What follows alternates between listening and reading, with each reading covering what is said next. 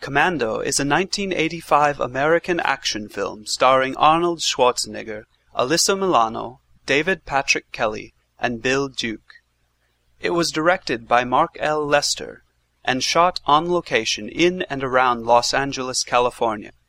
Retired Special Forces operative John Matrix is informed by General Franklin Kirby that all the other members of his unit have been killed by unknown mercenaries.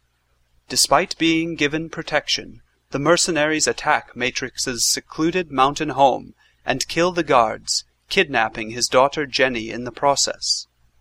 A remaining mercenary explains that Matrix is needed to carry out a political assassination for Arius, who calls himself El Presidente, and his army of former U.S. soldiers and mercenaries.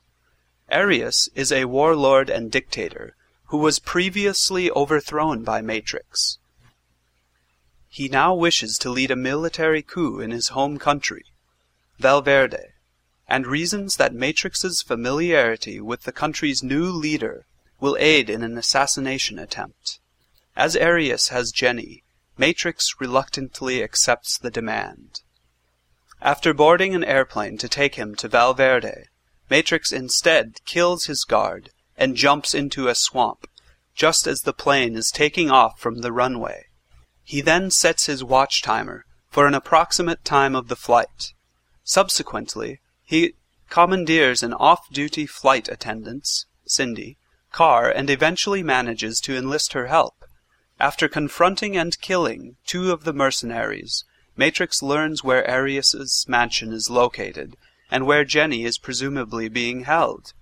He breaks into a surplus store and steals a one-man arsenal of both small arms and heavy weapons. With Cindy's complicit help, he escapes from the police, who have arrested him for breaking and entering the surplus army store.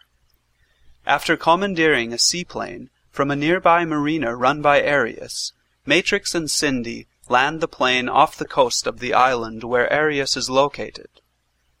Matrix instructs Cindy to contact General Kirby and then proceeds to Arius's villa, fighting and killing Arius's private army on the way. He subsequently confronts and kills Arius in a gunfight. Matrix finds Jenny in the basement, but he is shot in the arm by Bennett, a previous member of his team, who had been thought dead.